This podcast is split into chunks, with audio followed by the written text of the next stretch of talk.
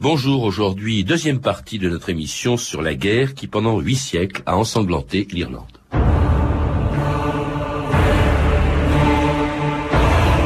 C'est la volonté du peuple irlandais de fonder une république. Cette république ne peut être remise en cause que par la volonté du peuple.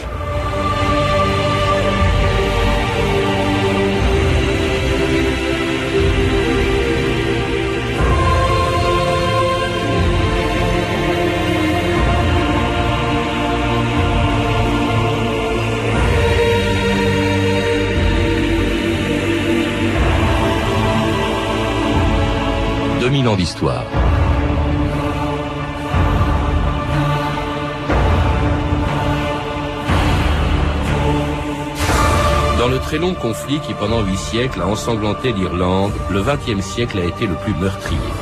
Entre les Pâques sanglantes de Dublin en 1916 et le moment où en Irlande du Nord l'IRA a déposé les armes en juillet 2005, on ne compte plus les victimes des combats qui ont opposé les partisans et les adversaires de l'indépendance et de l'unité de l'Irlande. La guerre civile qui a suivi le traité de 1921 qui lui permettait de devenir un État libre mais qui l'a séparé du nord du pays, puis après 1968, la violence qui a fait vivre pendant 30 ans les Irlandais du Nord dans la peur des bombes de l'IRA, des attentats des milices protestantes, des représailles de la police et de l'intervention de l'armée anglaise. France Inter, Michel Toriac pour le magazine Vécu en 1979. Belfast, Irlande du Nord, un jour comme les autres. On entend encore des... Tu vois les véhicules que l'on entend maintenant avec le pimpon pimpon, c'est parce que m'explique le soldat, il y a une alerte à la bombe. Ah, il, il, se peut aussi, il dit quand il y a une alerte à la bombe, quelquefois que le, les terroristes en placent 4 ou 5 euh, à des endroits différents. Vivre ainsi, entre deux fouilles, deux bombes, deux alertes. Vivre entre deux murs, deux grillages. Vivre à Belfast, en Irlande du Nord, où catholiques et protestants se font la guerre depuis 58 ans, où chaque jour enterre un mort. Être un enfant, devenir un homme, vieillir, et ne jamais, jamais en voir la fin. Vivre malgré tout, dans cette Irlande si verte, si ardente et si cruelle. Pierre Joanneau, bonjour.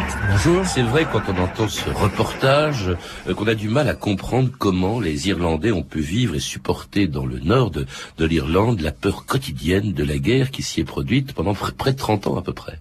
Absolument, mais euh, il faut se souvenir que avant Belfast, ça a été Dublin puisque après les Pâques sanglantes dont nous avons parlé hier, euh, eh bien, il y a eu une guerre d'indépendance de 1919 à 1921 où euh, les bombes, enfin, euh, à l'époque, c'était beaucoup plus des embuscades que des bombes. La technologie n'était pas suffisamment avancée pour cela.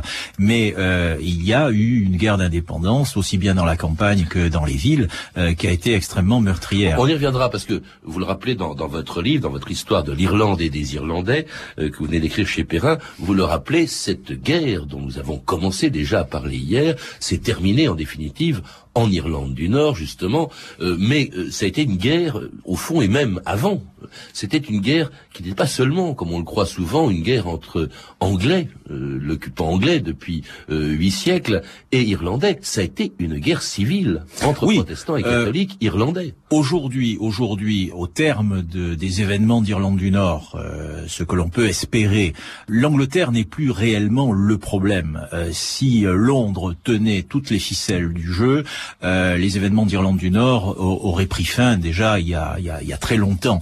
Et aujourd'hui, du reste, la gestion du conflit d'Irlande du Nord depuis pratiquement 1985 a été faite conjointement entre Dublin et Londres. C'est dire que finalement le problème sur le terrain, c'est surtout l'affrontement entre les Irlandais unionistes qui se veulent britanniques et les Irlandais nationalistes qui se veulent eux irlandais et aspirent au rattachement à la République. Alors ça, c'était déjà le cas au début du XXe siècle, c'est ce qu'on appelait les protestants unionistes qui voulaient le maintien de l'acte d'union de, de 1800, et puis les catholiques qui aussi au début du XXe siècle, et ça l'Irlande n'était pas encore séparée de la Grande-Bretagne, elle n'était pas encore divisée, mais qui était euh, divisée entre partisans d'une certaine autonomie euh, vis-à-vis de l'Angleterre, et ceux comme l'IRA, qui sera créé après la Première Guerre mondiale, comme le Sinn Féin, qui veulent vraiment beaucoup plus, qui est l'indépendance. Oui, tout à fait. Jusqu'en 1920, euh, l'Irlande est un État unitaire sous la coupe de l'Angleterre. Et il y a un mouvement qui demande l'autonomie interne, mais l'autonomie interne pour l'ensemble du pays. De même que la tradition indépendantiste demande l'indépendance pour la totalité de l'île. Et puis, il y a face à ces indépendantistes et ces autonomistes une tradition unioniste qui, elle, refuse l'autonomie interne ou l'indépendance au titre de l'Irlande tout entière, c'est-à-dire que les unionistes veulent le maintien de l'acte d'union et le maintien de la totalité de l'Irlande dans le giron du Royaume-Uni. Et euh, le paradoxe euh, de la situation telle qu'elle va évoluer, c'est que euh, les unionistes protestants d'Irlande du Nord vont s'accommoder, eux, de l'autonomie interne contre laquelle ils se sont déchaînés, alors que le reste de l'île, lui, va recevoir l'indépendance. Indépendance limitée dans un premier temps et qui sera amenée à devenir devenir total par la suite. Vous évoquez là le traité qui a été signé le 6 décembre 1921, on a dire finalement signé après des années d'hésitation de la part de l'Angleterre, signé le 6 décembre 1921 par l'Irlandais Michael Collins. Tu conduiras notre délégation, Michael, et tu négocieras un traité pour la toute première fois dans l'histoire entre l'Irlande et l'Angleterre. Vous avez sept minutes de retard, Monsieur Collins. Vous nous avez fait attendre 700 ans. Vous pouvez attendre 7 minutes. Vous avez raison, finissons-en. Nous serons l'État libre d'Irlande au lieu de la République d'Irlande. Nous aurons notre propre gouvernement. Mais nous devons prêter serment d'allégeance à la couronne.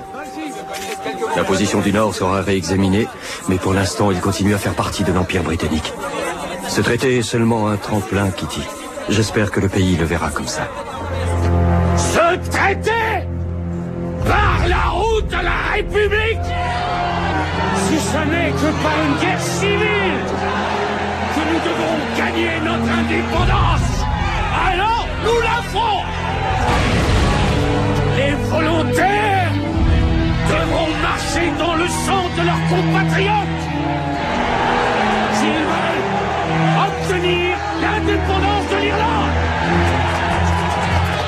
c'était un autre extrait du film Michael Collins, la signature en 1921 d'un accord historique, mais alors qui n'allait pas, on l'a entendu dans ce film qui est très proche de la réalité, qui n'allait pas ramener la paix en Irlande. Au contraire, ça va déchaîner, notamment dans le sud du pays, qui pourtant devient libre par ce traité de 1921, une guerre civile euh, dont Michael Collins lui-même sera victime. Oui, euh, il faut voir que le traité du 6 décembre 1921 donne beaucoup aux Irlandais, mais ne donne pas tout, euh, dans le sens que euh, n'obtiennent pas le statut de république, ils n'obtiennent pas une indépendance totale, ils obtiennent une indépendance relative sous un statut de dominion analogue à celui du Canada. C'est beaucoup plus que l'autonomie interne, mais ça n'est pas l'indépendance pleine et entière auquel aspiraient les combattants de la guerre d'indépendance de 1919-1921. Alors immédiatement, le mouvement nationaliste va se briser en deux factions. La faction des modérés qui sont prêts à accepter ce compromis quitte à l'élargir ensuite euh, en grignotant euh, le, jusqu'à complet établissement de la souveraineté totale de l'Irlande, et ceux qui veulent tout tout de suite, les irréductibles, ceux qui disent nous ne sommes pas battus pour ça, euh, nous voulons l'indépendance pleine et entière. Et alors là, je fais une remarque, parce qu'on fait souvent un contresens, la rupture qui a déchaîné la guerre civile ne s'est pas faite principalement sur le problème de l'Irlande du Nord, sur le problème de la partie de la division du territoire ce national. Que prévoyait traité. Hein, ce que prévoyait ce partie nord, avec une majorité de protestants, restait. Oui. Dans... En réalité, le, en, réalité, le traité reprenait une loi britannique de 1920 qui avait institué la partition, mais prévoyait un mécanisme de réunification du pays. Et lorsque les irréductibles euh, ont provoqué la guerre civile, ils n'ont pas eu principalement comme argument la division du territoire, mais la souveraineté limitée par exemple, le serment au souverain anglais, ça c'était quelque chose qui ne passait pas. Euh, ça, ça ne passait pas. Et euh, le serment d'allégeance euh, a été l'argument principal des gens qui ont déclenché la guerre civile. C'était une symbolique, la symbolique du nationalisme irlandais contre la symbolique du nationalisme britannique. Alors cette guerre civile va opposer Eamon de Valera, qui deviendra le président de l'Irlande, à Michael Collins, qui va mourir. Hein. Lui qui croyait que cette, ce traité de 21 c'était une étape vers ce que tout le monde voulait, c'est-à-dire l'indépendance. Et désormais, donc, il y a deux Irlandes. L'Irlande du Sud, capitale Dublin, qui va devenir de plus en plus indépendante, et puis l'Irlande du Nord, l'Ulster, qui reste rattachée à l'Angleterre, euh, tandis que justement au Sud, après la fin de cette guerre civile sanglante, eh bien l'Irlande du Sud va connaître une très longue période de paix. Valera devient président. Petit à petit, euh, il va euh, se détacher progressivement de l'Angleterre et de ce traité de, de 1921. L'indépendance sera reconnue, ainsi qu'une république irlandaise. Euh, il va même faire, euh, il va permettre à ce qui va permettre à son pays de rester neutre pendant la deuxième guerre mondiale. Il va même faire progresser considérablement sur le plan économique son pays. Enfin, l'Irlande du Sud va être, euh, en, en, étant rattachée, curieusement d'ailleurs en même temps que l'Angleterre, au marché commun en 72, va connaître un essor économique que jamais l'Irlande n'a connu dans son histoire. Oui, alors euh, deux petits bémols, euh, si vous permettez. Euh, D'abord, De Valera n'a pas été président d'Irlande dès le début. Il n'a été président d'Irlande qu'en 75. il a d'abord été premier ministre à partir de 1932. Et euh, curieusement, il a profité des avancées du traité du 6 décembre 1921 pour élargir le domaine de l'indépendance irlandaise, ce que voulait faire Collins, puisque Collins avait signé le traité en disant c'est la liberté pour parachever la liberté. Collins qui a été tué pour rien. Et, et, qui, est, qui est mort pour rien d'une d'une certaine manière. Donc euh, effectivement, De Valera arrive au pouvoir, euh, se sert du traité et des conférences impériales qui avaient élargi le, le, le domaine d'action des dominions pour conquérir toute l'indépendance qui manquait encore à son pays, et on en, voit la preuve par le fait que l'Irlande est restée neutre pendant la Deuxième Guerre mondiale, ce qui était le test de sa souveraineté intégrale, et qu'ensuite elle devient république en 1949. Donc le rêve des irréductibles de la guerre civile se réalise en 1949. Et curieusement, euh, euh, c'est par les héritiers de Collins et pas par De Valera lui-même. C'est encore un des paradoxes de l'histoire irlandaise. Alors, euh, De Valera a présidé au développement économique de son pays. Oui, dans les années 30, il a créé un semblant d'autosuffisance mais dans les années 50, il faut bien voir que le pays est à la traîne sur le plan économique parce que c'est un pays qui est euh, très protectionniste.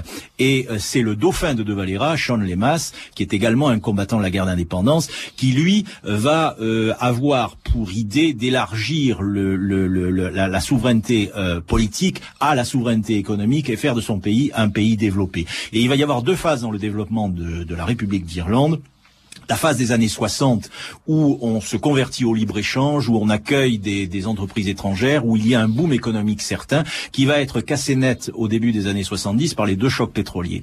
Et ensuite, il va y avoir un deuxième miracle économique irlandais après les années 18, 1987, euh, fondé sur un partenariat social, fondé sur un recentrage du développement irlandais autour de, de grands pôles de, de, de développement comme l'informatique, comme les services financiers, comme l'industrie chimique et pharmaceutique et là, euh, on va avoir quelque chose de saisissant, c'est que l'Irlande va dépasser euh, l'ensemble des pays euh, du marché commun, puisque maintenant l'Irlande bénéficie d'un niveau de vie moyen de 130% par rapport à la moyenne communautaire européenne. Progrès économique considérable, parfois du retard hein, en ce qui concerne par exemple la société, qui reste très catholique, qui reste toujours hostile par exemple à une loi sur l'avortement, Pierre Joanneau. Oui, il faut voir quand même que l'Église a perdu beaucoup beaucoup de son pouvoir. Euh, certains scandales récents euh, ont, ont, amenuisé, ont entaché son image, et euh, l'Église a beaucoup reculé dans le sens qu'elle n'a pu s'opposer ni à la décriminalisation de l'homosexualité, ni à la vente libre des contraceptifs, ni à la légalisation du divorce. Cela dit, c'est vrai qu'il y a eu un référendum sur le sur l'interruption volontaire de grossesse, et là, bon, ben, les Irlandais sont majoritairement contre, hein, mais il y a des, des exceptions euh, qui ont été tolérées par le législateur et euh, c'est une solution irlandaise à un problème irlandais. Et dans un pays, donc cette République d'Irlande, devenue indépendante, devenue membre du marché commun, où la paix règne depuis des années, tandis que le problème de la violence continue dans le Nord à partir de la fin des années 60. France Inter, Yves Mourouzi, le 17 août 1969. Tout de suite des nouvelles d'Irlande, car c'est bien sûr le principal chapitre de l'actualité ce matin. Rappelons rapidement, Edouard Laure, ce qui s'est passé cette nuit à Belfast. Deux morts et de nombreux blessés grièvement atteints. Depuis jeudi dernier, donc, le bilan s'élève officiellement à 11 morts et près de 300 blessés. Et à l'instant, j'apprends que les fusillades de tireurs isolés ont repris dans le haut de Falls Road à Belfast. L'armée a investi le quartier. Qu'est-ce que vous demandez exactement? L'égalité. Une vote pour chacun. Nous demandons les maisons et le travail ne soient pas sujets à la politique. Et nous voulons que si nous allons être les citoyens du Royaume-Uni, si nous payons les impôts au gouvernement du Royaume-Uni, nous voulons l'égalité avec tous les autres citoyens du Royaume-Uni. Nous avons ici une situation coloniale. Nous sommes dans cette ville la première colonie de l'Angleterre, Londonderry, et nous avons ici le problème est un problème de religion, de race, de classe et de, et de politique. L'homme que l'on vient d'entendre en 1969, Pierre Joannon, vous le connaissez bien, je crois. Oui, c'est un ami personnel depuis plus de 25 ans. C'est John Hume, qui est le véritable architecte du processus de paix en Irlande du Nord, et qui pour cela, du reste, a été fait prix Nobel de la paix en 1998. Alors, à l'époque où il parle, les troubles, qu'on appelle les troubles pudiquement, hein, on n'a jamais appelé ça la guerre, mais c'est une véritable guerre qui s'est quand même produite en Irlande du Nord, ont commencé depuis euh, 1968, depuis quelques mois déjà, et ça va durer pendant 30 ans. Et on l'a entendu, là il ne s'agit pas de réclamer, euh, ce sont des catholiques qui parlent, il ne s'agit pas de réclamer l'indépendance euh, ou le rattachement à l'Irlande du Sud, mais tout simplement l'égalité. Et ce sont ces manifestations pour ce qu'on appelait les droits civiques qui vont dégénérer en guerre civile dans l'Irlande du Nord. Oui, euh, au début, euh, dans les, dans les, le, vers le milieu des années 60, ce que demande cette nouvelle génération de catholiques irlandais, c'est pas du tout le rattachement à la République, c'est l'égalité des droits au sein du Royaume-Uni. Euh, Figurez-vous qu'il n'avait pas le droit de vote, un homme, une voix. Il y avait encore en 1965 un business vote, c'est-à-dire une personne qui avait plusieurs commerces avait droit à plusieurs Ouais. voix dans les élections locales. Et il y avait des pratiques de gerrymandering, c'est-à-dire de manipulation des circonscriptions électorales, qui fait que même là où ils étaient majoritaires, les catholiques se voyaient représentés par des unionistes protestants. Enfin, euh, euh, dans le domaine du logement, dans le domaine de l'emploi, euh, dans tous ces domaines-là, il y avait une discrimination rampante ou ouverte qui fait que ces gens descendaient dans la rue, non pas pour des raisons politiques, mais essentiellement pour des raisons sociales, et ils demandaient l'égalité civique. Et c'est par le refus de l'égalité civique que finalement l'IRA, qui avait totalement disparu à l'époque, et a repénétré dans le dans le jeu politique et a déclaré une offensive générale contre les institutions nord-irlandaises en 1970. Dans une Irlande du Nord, il faut le rappeler, Pierre Joannon, et c'est la raison pour laquelle euh, elle avait été séparée du Sud, où les protestants sont majoritaires, pas énormément, parce que le... Le rapport de deux tiers, un tiers. Voilà, c'est ça. Mais dans certaines villes, comme Londonderry, qui est la deuxième que, que les catholiques appellent Derry, là, les catholiques sont majoritaires, mais victimes, vous l'avez dit, donc d'une discrimination, notamment dans les logements, justement, et, et dans le travail. Alors ce problème social, ben, il n'est pas réglé. Euh, ces manifestations, justement, vont être euh, très brutalement réprimées par des activistes également. Euh, vous avez évoqué l'IRA du côté catholique, mais par un activisme protestant très fort, animé notamment par un célèbre pasteur qui pousse au crime, Le pasteur Paisley. Absolument. Oui, euh, c'est c'est- c'est surtout le choc entre les extrémistes unionistes, ceux-là même qu'on appelle les loyalistes, et euh, ceux à qui euh, le pasteur Paisley, avec son verbe avec euh, ses conceptions euh, religieuses héritées du XVIe siècle, a donné finalement un contenu idéologique. Euh, c'est le choc de ces contre-manifestants loyalistes contre les manifestants pour les droits civiques catholiques qui va être l'étincelle qui va allumer la, la poudrière parce que en 1969 il va y avoir des pogroms anticatholiques menés conduits par ces loyalistes et l'Angleterre qui euh, s'était dégagée du bourbier irlandais et qui voulait entendre parler de l'Irlande le moins possible, l'Angleterre va être obligée de rentrer elle, à, nouveau dans le jeu. Et en 1969 euh, le, le- le premier ministre Harold Wilson va être obligé d'envoyer des troupes pour maintenir l'ordre. Et euh, paradoxe encore de l'histoire irlandaise lorsque les premiers soldats anglais vont arriver à Belfast et à Derry ils vont être accueillis en libérateurs par les catholiques. Ceux-là même qui leur tireront Parce que les catholiques, effectivement, s'imaginaient que l'armée britannique allait, ce qui était d'ailleurs a priori sa vocation, séparer euh, les deux communautés, les protestants et les catholiques. Mais alors justement, elle va plutôt prendre cette armée, le parti des protestants, lorsqu'en 1972, justement, des manifestations vont dégénérer en provoquant euh, euh, une des journées les plus sanglantes de l'histoire de l'Irlande, le Bloody Sunday du 30 janvier 1972, France Inter, le 31 janvier. Climat de terreur à Londonderry. Après les incidents qui ont fait hier 13 morts et 16 blessés dans le Boxside. Tout avait pourtant commencé dans le calme, les 6000 manifestants se contentant de défiler en brandissant des pancartes. Et puis soudain, un barrage, la nuit commence à tomber, derrière les barbelés des parachutistes britanniques qui avaient été amenés en toute hâte dans la matinée. Les premières pierres et les premières bouteilles commencent à pleuvoir, l'armée contre-attaque, pénètre dans le Boxside, ce quartier où la révolte a éclaté il y a deux ans. Jamais un policier, jamais un soldat n'y avait mis les pieds. 我是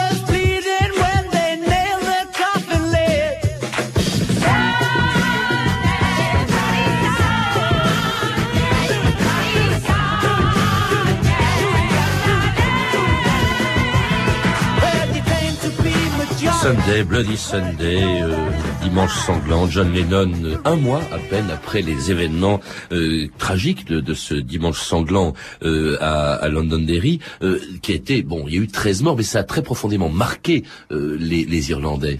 Oui, ça a été véritablement l'acte de décès du mouvement pour les droits civiques et la montée en puissance de l'IRA qui a commencé à recruter à tour de bras au soir de, de, de, Bloody Sunday.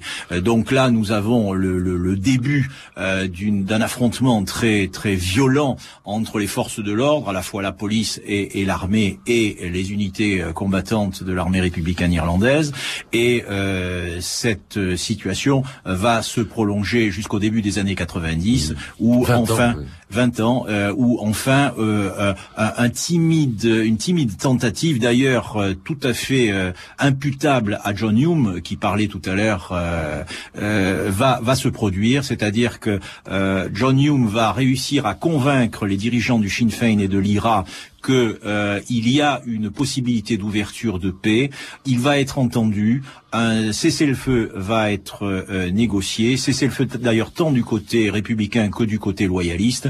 Et euh, tous les partis, après maintes péripéties, se euh, retrouveront autour d'une table de négociation et signeront euh, l'accord du vendredi saint du 10 avril 1998. Si, si ça a été le, difficile, c'est qu'il faut le rappeler, vous le dites dans votre livre, Pierre Joannon, il y a eu aussi la fermeté de Margaret Thatcher. Certes, l'IRA va porter euh, attentats euh, sur le sol britannique ou contre des personnalités britanniques comme Lord Mountbatten euh, qui a été assassiné en 1979. Inversement, Margaret Thatcher va laisser mourir une dizaine de grévistes de la faim, dont Bobby Sands en 1980. Et donc ça a été très long ce processus pour en arriver donc à, à un cessez-le-feu. Alors est-ce que Pierre Joannon, le le fait que en 2005, c'est-à-dire quand même cinq ans à sept ans après cet accord, euh, en, entre euh, l'IRA et le gouvernement britannique, euh, le fait que l'IRA ait déposé les armes, c'est un gage de paix pour l'avenir. Est-ce que finalement ce n'est qu'une trêve ou c'est la fin de cette guerre très longue dont nous parlons avec vous depuis hier